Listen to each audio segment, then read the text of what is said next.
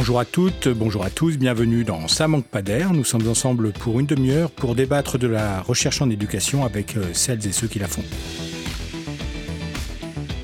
Au programme aujourd'hui, l'enseignement des religions ou du fait religieux à l'école. Sur une telle question socialement vive et dans le contexte actuel où les nuances sont parfois difficiles à trouver, il nous a semblé important de poser ici les éléments clés pour comprendre au-delà des représentations ce qui se joue quand on parle de l'enseignement des faits religieux à l'école. Pour en parler, nous avons le plaisir de recevoir deux chercheuses éminentes spécialistes de cette question. Françoise Lantôme, sociologue des universités émérite en sciences de l'éducation et de la formation et membre du laboratoire Éducation, Culture et Politique à Lyon 2. Et vous avez dirigé pendant cinq ans l'enquête et la recherche Redisco pour religion, discrimination et racisme en milieu scolaire, sur laquelle nous reviendrons. Bonjour Françoise Lantôme. Bonjour. Et Anne-Claire Husser. Vous êtes maître de conférence en philosophie de l'éducation à l'INSPE de Lyon et membre du même laboratoire de Lyon 2. Bonjour Anne-Claire Husser. Bonjour. Comme chaque mois, on retrouvera la chronique historique proposée aujourd'hui par Inès Tchekemian-Lanaspa. Ça manque pas d'air. Avec Régis Guyon. Alors pour commencer cette émission, un petit point sur le vocabulaire. On parle des religions, comme je l'ai dit tout à l'heure, on parle de l'enseignement laïque des faits religieux, de la transmission d'une culture, de, savoir religieux, ou encore de questions religieuses. Pour vous, comment est-ce qu'à chaque fois on parle de la même chose Est-ce que c'est des, à chaque fois des approches différentes? Anne-Claire ah Oui, il y, a beaucoup de controverses autour, euh, ne serait-ce que des appellations, euh, enseignement des religions, enseignement du ou des faits religieux. La première euh, ligne de partage, c'est d'abord de savoir si on se situe dans une perspective, on va dire, euh, savante, celle des sciences des religions, ou si on se situe dans une perspective, on va dire, plus confessionnelle, voire interconfessionnelle, où on va plutôt se situer dans une perspective d'appartenance, par exemple. Donc ça, c'est une distinction effectivement très, très importante.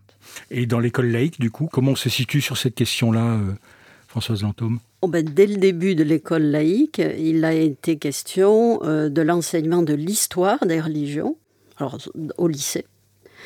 Et euh, ensuite, il y a eu des leçons de morale qui étaient fortement imprégnées de morale euh, religieuse, d'ailleurs, comme ça a été montré.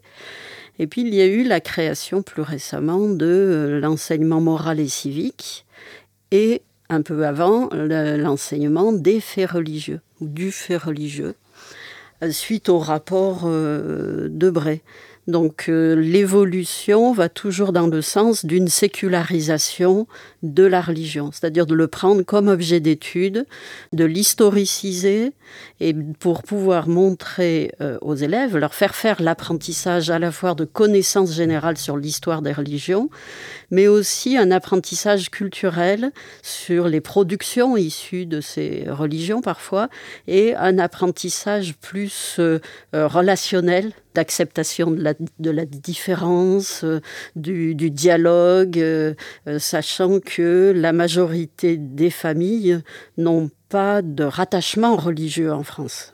Et avant d'aller plus loin, voici la chronique historique d'Inès Tchekemian-Lanaspa. Jusqu'à la fin du XIXe siècle, l'école est une sorte d'annexe de l'Église. La religion est partout à l'école. Il y a des crucifix et des maximes sur les murs, les enfants font la prière trois fois par jour, il y a des heures de catéchisme, de l'histoire sainte, du chant grégorien, ou encore des cantiques traditionnels. C'est à se demander comment les instituteurs trouvent le temps d'enseigner les maths et français. En 1882, les lois Ferry rendent l'école laïque. De nouveaux programmes sont présentés, presque entièrement dépourvus de références confessionnelles. La laïcité est alors définie comme un rejet pur et simple du religieux dans une vision de la connaissance influencée par les Lumières du XVIIIe. On a une séparation totale de l'éducation scolaire et de l'éducation religieuse. À partir de 1886, avec la loi Goblet, les ministres du culte ou les religieuses enseignantes sont remplacés par des instituteurs laïcs, les fameux hussards noirs de la République. Cette idée d'une école sans Dieu est violemment combattue par l'épiscopat, une des armes des adversaires de l'école laïque est l'école confessionnelle, appelée congrégation ou école libre. En 1902, Émile Combes devient président du Conseil et mène durant son mandat un combat anticlérical. Il fait fermer 3000 écoles confessionnelles. De plus, la loi Combes de 1904 renforce la peine pour l'ouverture ou l'organisation d'une congrégation. La querelle scolaire divise le pays. Les écoles libres continuent d'exister, mais n'ont pas de pouvoir puisqu'elles sont menacées de fermeture par la loi Combe. La question de la religion à l'école est-elle qu'une question pédagogique? Non, la question dépasse le cadre de l'école et de l'enseignement. Les républicains portent une vision laïque de la société et l'école est le vecteur de cette vision. En effet, l'école est le premier pilier de la laïcité, avant même la loi de 1905 sur la séparation de l'Église et de l'État. La laïcité à l'école ne devient jamais une évidence. Elle continue de faire débat tout au long du XXe siècle. Le principal débat tourne autour des subventions, instruments de survie et de légitimation des écoles libres. Pourtant, les années 80 marquent un changement. En effet, à partir de 1989, avec le rapport de l'historien Philippe Joutard, le rejet total de toute référence aux religieux au sein de l'école publique est remis en question. Ce rapport met en évidence une ignorance des jeunes qui les handicape dans leur compréhension des œuvres artistiques et des monuments historiques, ou encore dans leur compréhension de l'actualité. Le rapport de Régis Debré en 2002 enfonce le clou. Il critique la séparation entre l'éducation religieuse et l'éducation publique, qu'il nomme laïcité d'incompétence. Il parle de laïcité intelligente pour expliquer que les faits religieux doivent être présents dans les programmes scolaires, mais sous l'angle du savoir. Aujourd'hui, les faits religieux sont intégrés au programme scolaire, surtout dans le secondaire. Ce n'est pas une matière en soi, comme dans d'autres pays de l'Europe ou comme en Alsace-Moselle. En effet, les faits religieux sont enseignés à travers plusieurs matières, notamment l'histoire-géographie, la philosophie, la littérature, la musique et les arts plastiques, ou encore pendant les heures d'EMC, l'éducation morale et civique. Aujourd'hui, la réintégration des faits religieux à l'école est justifiée par une volonté de tolérance et de compréhension d'autrui dans la perspective d'un apprentissage du vivre ensemble et de dialogue. Tout cela dans un contexte de prise en compte des discriminations et d'inquiétude autour des attentats des 20 dernières années. Merci Inès pour euh, cette chronique historique. Anne-Claire Husser, euh, par rapport à ce qui marque peut-être la fin de cette chronique sur, euh, alors je ne sais pas si on peut parler du retour du religieux, mais en tout cas une réinstallation d'une certaine manière euh, par le fait religieux et ses rapports Joutard, Debré, etc. Euh, quel serait votre, votre, votre point de vue sur cette réinstallation du religieux dans l'école et dans les, dans les programmes? Alors, il me semble qu'il y a déjà il y a deux éléments saillants que montre bien cette chronique. Le, premier élément, c'est que cette introduction, alors, il faudrait pas introduction, c'est en soi un peu problématique comme formule, mais on va dire cette labellisation de l'enseignement du fait religieux, c'est quelque chose qui doit être compris sur fond euh, d'histoire de la laïcité scolaire. Et d'ailleurs, euh, Debré, voilà, quand il utilise cette fameuse expression euh, parler de la laïcité, enfin passer de la laïcité d'incompétence à la laïcité d'intelligence, c'est une manière de dire qu'on entre dans une phase de l'histoire de la laïcité où on est prêt à assumer la posture de neutralité de l'État, non plus, enfin, en évacuant le religieux, mais en en faisant un objet d'étude sans perdre effectivement cette neutralité. Donc ça, effectivement, c'est ce que dit Debré, et c'est ce qui fait qu'en France, cet enseignement des faits religieux, bah, il se pose dans d'autres, dans une perspective différente, évidemment, de celle de pays qui n'ont pas supprimé le cours d'instruction religieuse. Euh, le deuxième élément, c'est, euh, effectivement aussi, ça a été souligné, c'est le caractère transversal de cet enseignement, c'est-à-dire le choix euh, d'aborder, en fait, des de ne pas créer de nouvelles disciplines, euh, alors c'est un choix, c'est aussi des contraintes. Quand on a supprimé le cours d'instruction religieuse, c'est difficile de le séculariser. Euh, et donc ça, évidemment, du coup, ça signifie que cet enseignement euh, du fait religieux à travers les disciplines, sans créer un programme spécifique, ça veut dire qu'on va, enfin, va catégoriser finalement des enseignements qui existaient déjà. Hein, Philippe Godin, qui a, écrit une thèse sur l'enseignement des faits religieux, voilà, dit finalement l'enseignement des faits religieux, on en fait depuis toujours, dans le cadre de l'enseignement de la littérature, de l'histoire. Mais là, il y a eu cette volonté, euh, on va dire, de légitimer cet enseignement, de l'actualiser à la société contemporaine. Vous avez euh, effectivement évoqué le fait qu'il y a toutes ces transformations qui doivent être prises en compte pour cet enseignement, et euh, d'expliciter son cahier des charges. Et la notion même d'enseignement du fait religieux, c'est un discours de la méthode en tant que tel. Ça veut dire effectivement qu'on va aborder ces contenus religieux dans une perspective objectivante, savante, évidemment non confessionnelle, mais avec ce souci, euh, chez Debré aussi, c'est une approche très patrimoniale. Du coup, est-ce que c'est pas aussi euh, à l'image de la société, Françoise Lantôme, qui euh, qui, voilà, on, pensait pendant des dizaines d'années ou des, décennies que le, que, le religieux était une affaire euh, entendue et qu'on n'avait plus à s'en préoccuper.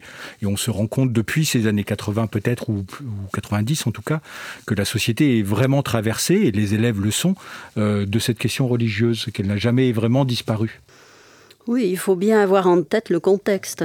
Les années 80, c'est les années où on prend conscience aussi d'une plus grande diversité ethnoculturelle de la France, où une immigration qui était une immigration temporaire devient une immigration permanente, Et dix ans après, on commence à voir les enfants nés en France de parents qui ont immigré dans les années 60, 70 en, en France. Et qui, avec eux, apportent d'autres religions, et particulièrement la religion musulmane. Et avec cette période des années 80 qui se clôt par euh, l'affaire de Creil, donc ces, ces, élèves qui voulaient euh, conserver le voile dans leur lycée ou leur collège, je sais plus, et dans leur collège plutôt, et euh, qui sont renvoyés. Ils sont renvoyés. Donc ça veut dire que l'enseignement du fait religieux, il est dans ce contexte aussi, dans ce contexte de euh, prise de conscience que le catholicisme, qui finalement peu ou prou s'est fait à la laïcité, euh, le protestantisme qui a toujours été favorable, euh, n'étaient pas les seules religions, les juifs aussi ont été favorables à la laïcité, et qu'il y avait une nouvelle religion et des élèves qui étaient porteurs de nouvelles questions. Et donc du coup, on arrive sur la question des assez épineuse malgré tout des programmes. Alors vous en avez parlé, euh, Anne-Claire Husser, sur, euh, sur euh, le discours de la méthode, là, de comment, comment du coup on a, on a, on a mobilisé un peu sous la forme d'une éducation au fait religieux, c'est-à-dire que c'est pas inclus comme un enseignement particulier, mais pris en charge par, comme ça a été dans la chronique, par toute une série d'enseignements, avec toujours la difficulté de se dire, vu que c'est tout le monde, bah, c'est très bien, et en même temps, quand c'est un peu tout le monde, ça peut être aussi à peu près personne. Donc comment cette dialectique-là se, se, pose euh, du point de vue, j'allais dire, de, la prescription, de, la conception des programmes sur cette question du fait religieux? Oui, ce caractère de transversalité de l'enseignement des faits religieux, euh, c'est absolument fondamental pour, euh, pour envisager la question de la place réelle euh, de cet enseignement euh, dans, dans les enseignements effectifs en fait, que reçoivent les élèves. ce qu'il faut bien comprendre, c'est que l'enseignement des faits religieux, c'est un possible qui est légitimé par l'institution scolaire, donc qui dispose d'un cadrage fort, hein, depuis ces rapports Joutard et Debré, mais c'est un possible dont les conditions de réalisation sont finalement assez fragiles et qui dépendent d'abord, en premier lieu, de leur place en amont, en fait, dans les programmes disciplinaires. Euh, ces programmes disciplinaires qui sont le, cadre euh, premier, en fait, le, premier cadre prescriptif à partir duquel vont se faire les arbitrages des enseignants en termes de combien de temps euh, j'octroie dans ma classe sur, sur, cette notion et de combien de temps aussi, combien d'énergie je mets à préparer tel ou tel, tel ou tel cours. Il y a eu de fait un fort impact hein, du rapport Joutard sur euh, les, programmes d'histoire. Euh, il y a eu une volonté d'expliciter la place euh, des faits religieux, mais si on regarde... Il est assez centré sur les monothéismes, sur les trois grands monothéismes. C'est tout à fait ça, c'est-à-dire que quand on regarde les programmes d'histoire, enfin, on va dire du cycle 3 jusqu'au, jusqu'à la terminale, on a, voilà, on est très centré sur l'espace méditerranéen. Alors on va travailler effectivement les religions de l'Antiquité, en gros, les, dès le CM1, on voit les, un peu les Celtes, hein, les, les, Gaulois, les Grecs, les Romains. Euh, la christianisation euh, de, l'Empire romain, le schisme byzantin, euh, les relations avec le monde arabo-musulman. et on peut éventuellement s'aventurer un tout petit peu hein, du côté du bouddhisme et de l'hindouisme via la découverte de la Chine des, Han. Alors bon, l'hindouisme, c'est encore plus cosmétique. On peut trouver des espaces, mais donc il y a effectivement, ça vous avez remarqué, c'est un trait saillant de ces programmes d'histoire, c'est le fait que finalement, on est très centré sur des approches des monothéismes, et quand on parle par exemple des polythéismes, euh, on a peu d'éléments pour parler de polythéisme vivant. Ce qui est en soi, euh, et voilà, euh, bah, forcément il y a un effet de biais, parce que du coup, les élèves sont portés à penser que forcément les polythéismes sont des religions primitives qui n'existent plus. Ça, c'est par exemple une, première difficulté. Alors, on peut ne pas se limiter au, programme d'histoire. voilà, après, je ne veux pas monopoliser la parole non plus, mais il est bien clair que l'histoire serait assez en difficulté pour tenir l'objectif euh, de ce cahier des charges de l'enseignement des faits religieux si elle n'avait le renfort d'autres disciplines qui sont assez positionnées euh, là-dessus. Je pense par exemple à la question de la littérature, hein, euh, où effectivement, il y a, alors il y a par exemple, si on prend le programme de sixième actuel, dans le programme de français, il y a un thème en sixième qui est fléché, on va dire, directement. on voit bien le fléchage d'enseignement des faits religieux sur les récits primordiaux, et qui fait d'ailleurs écho à un des thèmes du programme d'histoire.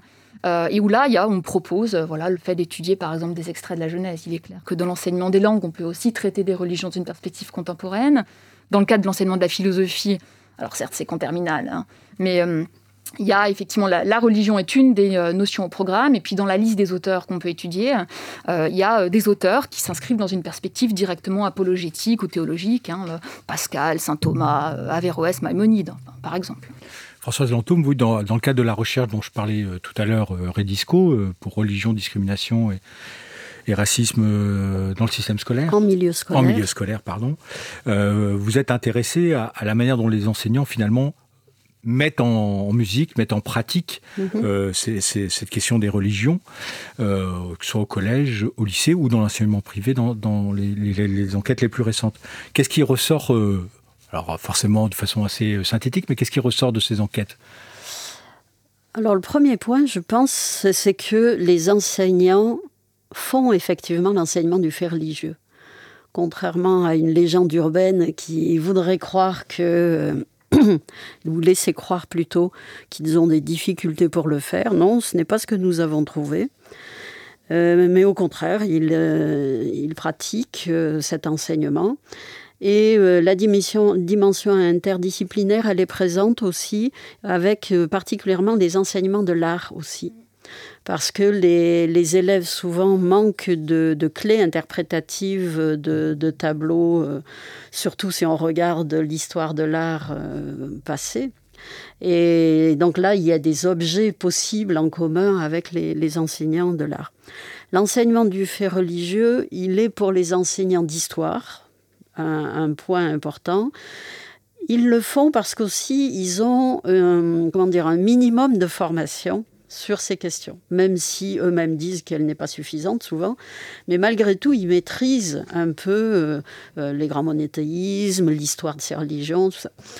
Euh, alors que dans d'autres disciplines, ce n'est pas le cas. Et euh, la grande préoccupation des enseignants, c'est euh, euh, quelles vont être les questions des élèves. Les élèves qui se montrent passionnés par ces, questions, très curieux. Donc c'est en général un moment très vivant dans la classe. Mais il faut être capable de répondre aux questions ou aux, malentendus ou aux incompréhensions. Les élèves ont des, ont des idées parfois bizarres sur les choses. Hein. Ils ont des idées bizarres sur la façon de calculer une fraction, mais aussi des idées bizarres sur comment est, est née la religion juive ou, est né euh, l'islam ou je ne sais quelle religion. Donc c'est euh, euh, l'objectif des enseignants, c'est beaucoup de nourrir euh, de savoir, bien sûr, en s'appuyant sur leurs ressources disciplinaires, mais aussi de faire un travail de déconstruction de stéréotypes des élèves sur les, euh, les religions. Mais on peut aussi se dire que du point de vue des élèves, ils viennent peut-être aussi avec, comme vous dites, hein, avec leur propre représentation, ou peut-être leur propre pratique. Mhm. Et euh, il y a une dialectique qui peut se poser entre l'enseignant et les élèves sur nous, euh, ou moi ou nous on fait comme si on voilà on, on considère que c'est comme si comme ça et que l'enseignant doit ramener euh, est-il à la bonne place par rapport à des pratiques. Euh, et ça pose aussi la question de la limite de ce qu'on appelle le fait religieux d'une certaine manière. De quelle manière on peut réintroduire ces questions qui sont euh, de l'ordre malgré tout euh, inhérentes à toute religion, qui sont la spiritualité, la croyance, etc. Oui, et les pratiques religieuses et les interprétations. Euh, de ce que j'ai pu saisir, c'est que les, enseignants sont attentifs à montrer justement qu'une religion n'est pas figée une fois pour toutes dans le marbre. C'est déjà d'arriver à faire comprendre qu'une religion, elle a une histoire, qu'elle n'a pas toujours eu les mêmes dogmes, par exemple, que ça a évolué, que leur interprétation a évolué, et qu'il y a des variations géographiques aussi importantes. Alors, une question importante aussi euh, sur un sujet qui peut paraître euh, euh, compliqué parce qu'on se sent plus ou moins à l'aise. Alors vous le dites, hein, les, enseignants d'histoire se sentent peut-être les mieux formés. Et en même temps, on, peut, dire qu'il y a des limites à, ces formations. Alors, du coup, je m'adresse à vous, Claire par rapport à la formation initiale. Alors, il faudrait qu'on parle de la formation continue, évidemment aussi. Mais qu'est-ce qui est fait pour alors j'allais dire armée, c'est pas c'est pas dans le sens militaire du terme, mais en tout cas pour pour qu'il y ait des éléments un peu un peu un peu tangibles pour assurer ou réassurer ou, euh, ces, pratiques enseignantes. Alors pour ce qui est du, de la formation initiale, donc je vais parler essentiellement des master MEF. Hein, sachant qu'évidemment, avant d'arriver en master MEF, euh, les étudiants peuvent avoir suivi un cursus différent. Alors, euh, j'ai pas de statistiques en tête, mais on va dire La majorité n'ont pas fait un cursus en sciences des religions. Hein. Euh, donc, on va dire qu'il y a toujours un besoin de connaissance de leur point de vue. Et malheureusement, on va dire, nous n'avons pas les moyens, dans le cadre des Master MEF, de, de développer effectivement ou de rattraper ce qui aurait pu être fait. Tout à fait. Alors, ça peut se faire, on va dire, il faut aussi distinguer la formation transversale et la formation disciplinaire. C'est-à-dire qu'effectivement, dans le cadre de la didactique des disciplines, il est clair que les professeurs d'histoire vont recevoir plus d'éléments relevant de l'histoire des religions que euh, les professeurs de maths. Hein. Euh, donc ça, ça dépend évidemment des disciplines et ça va se faire à l'intérieur des disciplines. Mais il y a aussi dans les Master MEF euh, ce qu'on appelle le tronc commun de formation ou la formation transversale, c'est-à-dire toutes ces formations qui essaient de construire une, culture commune des enseignants et de l'ensemble des personnels éducatifs. Et à ce niveau-là, on a généralement dans toutes les INSPE, c'était déjà le cas dans, les SP avant, par contre, on, on a des formations qui sont plus fléchées laïcité, et dans le cadre desquelles on va pouvoir aborder l'enseignement des faits religieux en lien avec la laïcité, et c'est à ce moment-là qu'on va pouvoir expliciter le cahier des charges et revenir sur les questions de posture. Et donc ça, ça peut être l'occasion aussi d'être assez clair, effectivement, sur le positionnement de l'enseignant, sur ce que ça veut dire que parler de faits religieux, euh, sur le, rapport aux croyances des élèves. Euh, donc, donc là, effectivement, on peut euh, avoir des, approches assez concrètes, mais on va dire ce qui nous manque plutôt, enfin, pas mal en formation initiale, et ce qui est plutôt renvoyé à la formation continue, mais avec toutes les difficultés structurelles que présente la formation continue, notamment en termes de, temps, puisqu'il faut libérer les enseignants. Or, on sait bien que euh, s'installer dans une démarche de, formation sur les faits religieux, ça demande de digérer en fait. Et donc ça, évidemment, c'est pas en assistant à une journée d'études qu'on va pouvoir développer une expertise suffisante. Donc, donc ça, effectivement, on n'a pas cette, formation approfondie, on a on va dire en termes de contenu religieux sur les différentes religions, c'est quelque chose qu'on n'a absolument pas l'occasion de faire en, formation initiale, ou très peu. du coup, dans, dans, le cadre de cette formation, qu'est-ce qui pourrait faire ressource? Est-ce que, alors on sait que les ressources, c'est sans doute pas ce qui manque le plus. Euh, en revanche, euh, qu'est-ce qui peut faire ressource euh, au sens du, collectif, du, de l'accompagnement qu'on peut se faire entre pairs ou, et donc de formation plus, plus continuée de ce point de vue-là? Françoise Lantôme. Alors du côté des enseignants, quand on leur demande de quoi ils ont besoin par rapport à, l'enseignement du fait religieux et à la laïcité, parce qu'ils associent souvent les deux, la plupart du temps, ils disent à la fois des formations euh, théoriques, parce qu'il manque de savoir tout simplement sur la base. Quoi, sur la base, voilà, ils, disent que c'est des fois ils se sentent un peu justes parce que comme l'a dit Anne Claire tout à l'heure, ils ont rarement eu à l'université une formation approfondie là-dessus. Et euh, l'autre point qui est vraiment le point fort de leur demande, c'est d'avoir des, des formations autour de cas concrets sur site. C'est-à-dire que, ou, même si c'est pas sur site, qui prennent en compte, dans leur établissement, qui prennent en compte des cas qu'ils ont vécus et euh, qui leur semblent pas évidents à, traiter, une intervention d'élève, une incompréhension, comment on peut construire un argumentaire. Et là, ils ont vraiment besoin de délibération entre eux pour trouver les meilleures façons d'agir, tout simplement, hein, avec les ressources que les uns et les autres ont. Vous disiez justement qu'il ne manque pas de ressources. Et ce qui nous a frappé, en revanche, dans l'enquête, c'est qu'ils utilisent très peu les ressources institutionnelles. Alors on s'est un peu posé la question de pourquoi, et on leur a posé, et tout simplement parce qu'ils n'ont pas le temps. Ils n'ont pas le temps, pas d'espace-temps pour ça, non seulement pour lire, pour s'approprier et pour en débattre entre eux, pour euh, savoir quel est euh, le meilleur parti qu'on peut en tirer. Donc les choses doivent se passer dans un espace situé là où ils sont, dans une proximité et avec euh, un collectif du coup voilà, c'est la demande. Hein. C'est la demande qui est, forte. Et les rares expériences qui relèvent de cette logique semblent leur donner plus satisfaction. Mais encore une fois, à condition que ce soit associé aussi avec des apports plus théoriques, historiques, philosophiques, anthropologiques, géographiques, sais-je encore. Alors pour conclure cette émission et, euh, avoir le mot de la fin, on, voit que finalement cette question des religions est, peut-être plus apaisée qu'il n'y paraît, en tout cas euh, en termes d'enseignement, alors avec euh, les limites et les difficultés que les, enseignants peuvent avoir dans, leur quotidien et dans leur pratique. Euh, pour autant, on sait que la société est traversée par des, éléments beaucoup plus polarisés du débat public, avec une recherche de la nuance qui est toujours un équilibre fragile.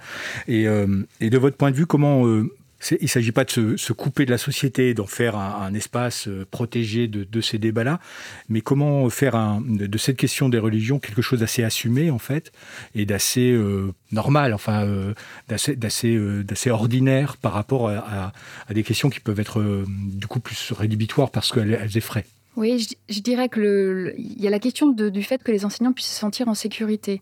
Et ce qui fait qu'ils se sentent en sécurité, c'est d'abord de de, percevoir que leur parole est légitime, donc elle s'inscrit dans un cadre qui autorise d'aborder ces sujets, de se sentir effectivement sécurisés par euh, leur maîtrise en termes de savoir, d'où cette demande effectivement euh, euh, de formation théorique, parce que c'est aussi quelque chose qui, les, qui leur permet de se sentir forts, y compris pour faire face à des discussions, à des désaccords avec les élèves, et d'être capable d'aller jusqu'à effectivement discuter avec. Voilà, souvent la crainte hein, des, jeunes enseignants, c'est de dire si je parle de cette religion, il y a un élève qui est croyant, il va, il va me contredire. Ben, en fait, quand on a cette formation théorique un petit peu euh, solide, on peut discuter avec cet élève et, apporter un éclairage différent. Et là, on est vraiment dans un, dans un dialogue intéressant. Et ça, quand les enseignants sont à ce stade, à ce moment-là, ils, ils, sont passionnés par l'enseignement des faits religieux. Et d'ailleurs, on voit, il y a beaucoup d'auto-formation. Hein. C'est-à-dire qu'il y a des enseignants qui sont très militants sur l'enseignement des faits religieux et qui se documentent et qui investissent fortement cette dimension. Et ces enseignants-là, ils sont pas tellement déstabilisés par les contestations. C'est-à-dire que ça arrive, hein, euh, même que ça soit pas toujours euh, très, très aimable. Euh, donc ça, voilà, on va dire cette ressource du savoir, c'est les sécurise. Et la deuxième ressource, je pense que c'est aussi d'avoir une posture professionnelle assez, assez tranquille, c'est-à-dire assez pas crispée en fait, de pas forcément tout de suite surinterpréter un incident et d'avoir une, une, analyse assez complexe et globale, de dire que finalement euh, la résistance d'un élève, euh, c'est pas euh, forcément qu'il est d'emblée radicalisé. Hein, c'est des choses qui peuvent arriver, bien entendu. mais de, se dire que voilà, il y a aussi peut-être la question du rapport de cet élève à la culture, la rapport, du rapport aux médias, à l'institution. Et souvent, cette, vision un, petit peu globale, elle permet de faire retomber l'attention et d'aller vers une recherche justement de discussion avec les élèves. Donc la, recherche du dialogue, du coup. Oui, mais pas, pas au sens de la démagogie, vous voyez. Françoise Antôme? Alors, les, enseignants sont des maîtres experts en refroidissement des questions chaudes.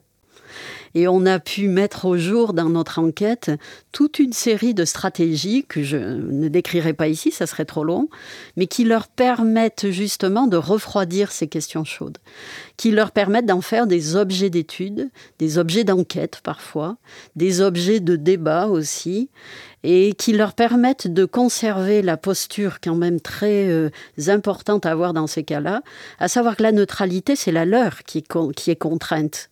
Les élèves, eux, n'ont pas de contrainte de, neutralité. Ils peuvent bien dire toutes les bêtises qu'ils veulent sur les religions. J'ai envie de dire, comme dans les autres disciplines, c'est leur, euh, c'est leur droit. Et le travail de l'école, c'est justement de les amener progressivement. Et c'est sur ce progressivement que je voudrais insister, parce qu'il y a une conscience aiguë chez les enseignants du fait que l'éducation, ça ne se fait pas en un jour. Et qu'un élève peut ne rien comprendre un jour, mais c'est petit à petit, il va être amené à comprendre. Eh bien, merci à toutes les deux. Merci pour euh, votre présence et, euh, tous ces, apports intéressants sur, euh, sur une question pas si simple que ça, malgré tout. Hein, je pense qu'on a apporté des éléments un peu, un peu saillants pour comprendre finalement les ressorts qui sont importants derrière cette question des religions à l'école. Ça manque pas d'air, une émission euh, préparée avec euh, Inès Tchekemian-Lanaspa, étudiante à l'ENS de Lyon, réalisée par euh, Sébastien Boudin, au mixage Laurent Gaillard. Rendez-vous en décembre pour une prochaine émission.